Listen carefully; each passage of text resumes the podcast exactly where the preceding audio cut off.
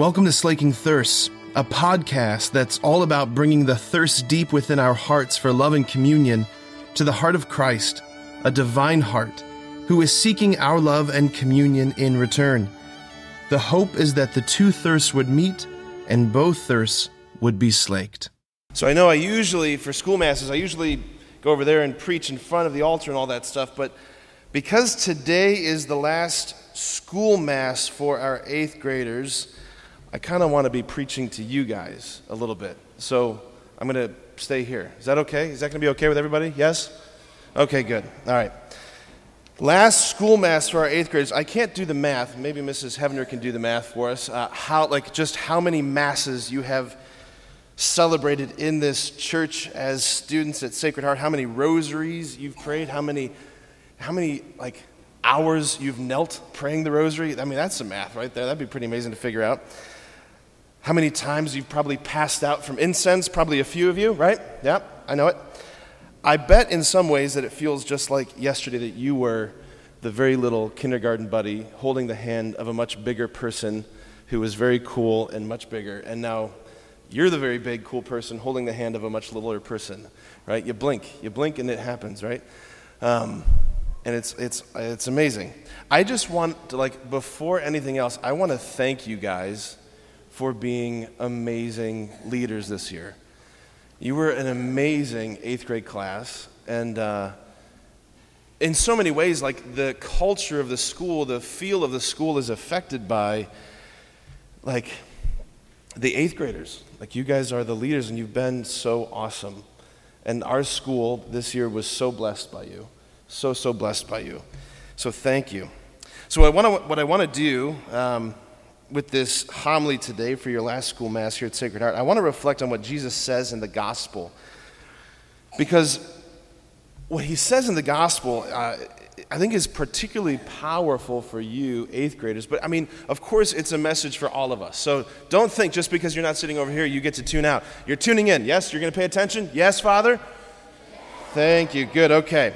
All right. I find it kind of ironic. There's something ironic about what Jesus says to us in the gospel today he has this, uh, this moment.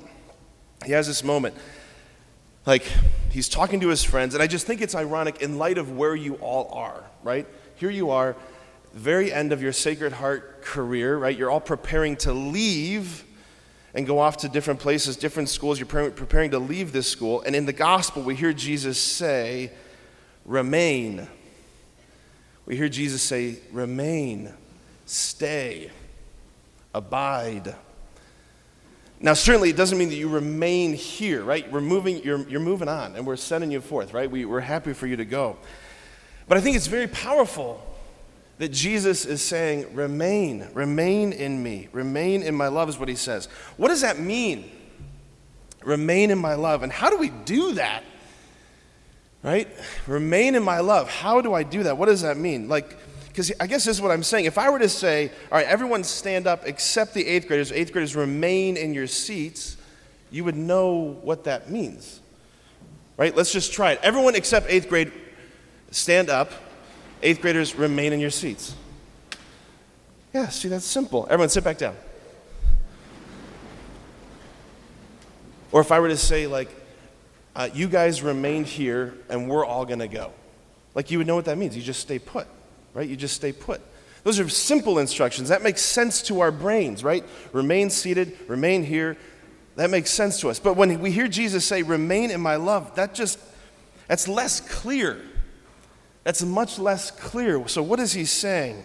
It's kind of an odd phrase, right? It, we might have expected Jesus to say something like, remain open to my love right? Remain open to me, remain open to my love. But that's not what he says. He says, remain in my love. He says, remain in my love, as if his love is like a place that we can stay in. As if it's a place that we can stay in. As I was praying with that, I had this image. I was like, Lord, what are you saying? What does this mean? And the image the Lord brought to my mind was the image of a bonfire. Now, I've preached about bonfires before. Who loves bonfires?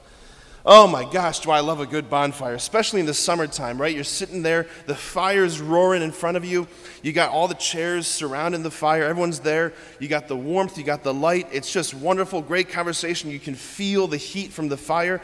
And then just say, you know, for example, it's one of those cooler summer nights where you got to, you know, you're sitting there, all of a sudden you think, okay, I got to go to the bathroom or got to go inside, grab something to drink. And you stand up from your chair, you start walking away from the bonfire. And as soon as you start walking away from the bonfire, you immediately notice how cold it is and how dark it is, right? You move away from the heat, you move away from the light, you begin to realize it is really cold out here, it's really dark out here. That's the image I have for us, right? I think that's a good image that Jesus is giving us in this remain in my love business. He's saying, stay close, stay close to me. Stay close to me. He's a person that we can stay close to. He's saying, Stay close to me. So, this is the question How do we stay close to Him? How do you stay close to Him, right? How do you do that? How do you do that? How do you stay close to those places where He reaches us? I want to suggest a few things. The first thing is, is the sacraments, in particular, Mass and confession.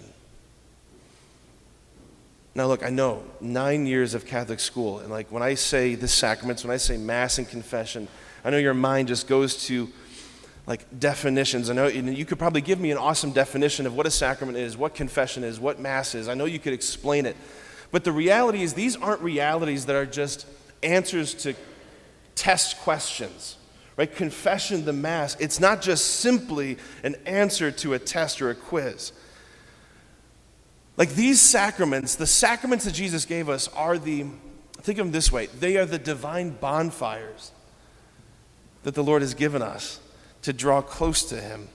They are these sacred bonfires in which, like the fire of God's love, we can draw near to them.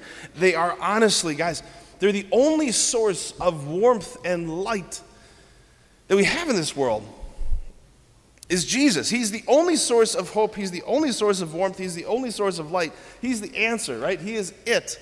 He's the only hope our world has. And He draws near to us in these sacraments, in these divine bonfires for us to warm ourselves with. We remain, we remain in His love by constantly coming to Him. Like you're not graduating from the sacraments. We need them. You need them. I want to take us one step further, though. Um, as I was praying, I was trying to think how I wanted to share this. And this might go over some of our heads, but that's okay. that's okay. Stay with me, though. So, on the side table, on the side table next to the chair where I pray every morning, I get up pretty early. I get about 5:30 in the morning, and I spend about two hours in front of Jesus in the morning praying. Next to my little side table on my side table is a picture, a little black and white picture uh, of me holding my first goddaughter. Her name is Rosie. She was about six, seven months old when this picture was taken. I didn't have a beard, right? So I'm bald, no beard. It's, I'll have to show you the picture, but it's a very, it's a, I look very young, right? I look very young. It's a picture though. I've got, I'm sitting there in this rocking chair, and Rosie is again six, seven months old. She's sitting on my chest, and she's we're just staring into each other's eyes, eye to eye, face to face. It's one of my favorite pictures. I remember that moment so vividly. I remember just being so overwhelmed by like how much love I had for this little girl. And there's just something so powerful, right, about eye to eye contact. Eye to eye contact. Right? It's funny, like if I were to say to you guys, turn right now, face the person sitting next to you, don't do it, but if I were to say, turn and face the person sitting next to you and have a staring contest, you would do it. Like, no problem. Like, it wouldn't be awkward, it wouldn't be weird, you'd be competitive, you'd be fighting for it, you'd be celebrating who won, right? But if I were to say to you, turn right now and just simply like look into the eyes of the person sitting next to you, that would be different. That'd be different we probably couldn't do it. We'd probably feel awkward. We'd probably feel like, I don't, I don't want to do this. Stop looking at me.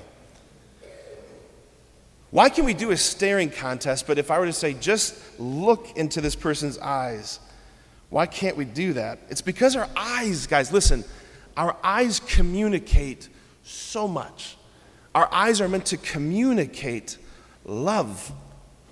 Our eyes are meant to communicate love. You know what it looks like, you know what it feels like when someone looks at you with love. You know what that feels like, you know what that looks like. On the flip side, you know what it looks like, you know what it feels like when someone looks at you with anger, when someone looks at you with disappointment, when someone looks at you with judgment, when someone looks at you with unkindness. You know what that looks like, you know what that feels like. We communicate all of that through our eyes. God gave us eyes to communicate mostly and finally love. I'm saying all this because, like, like when I was praying with this gospel, I really honestly think when Jesus says, remain in my love, what he's really saying, like on the deepest of level, is like, like, hey, look at me. Look at me. Do you see my eyes? Do you see my eyes for you? Do you see how I look at you? He's saying, like, I look at you like no one else looks at you. I look at you like with such an awe and wonder because I made you. He says, I see you. I see everything about you. I've seen all your mistakes, I see all your struggles, and I still think you're amazing. Like, no one looks at us like Jesus looks at us. He says, Remain in my love. He's saying, Keep looking at me, looking at you.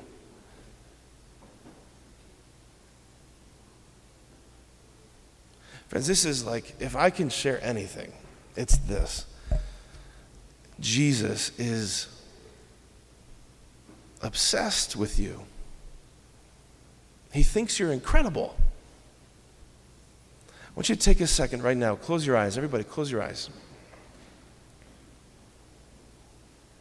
And in the silence of your heart, I just want you to whisper this prayer to Jesus quietly Jesus, show me your face.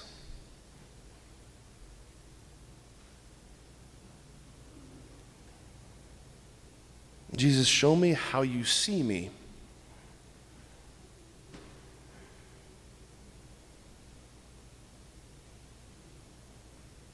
Jesus, show me your eyes.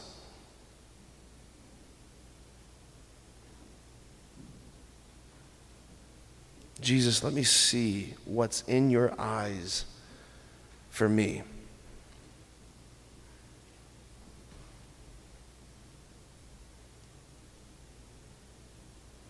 Just keeping your eyes closed for a second. My eighth grade friends, listen.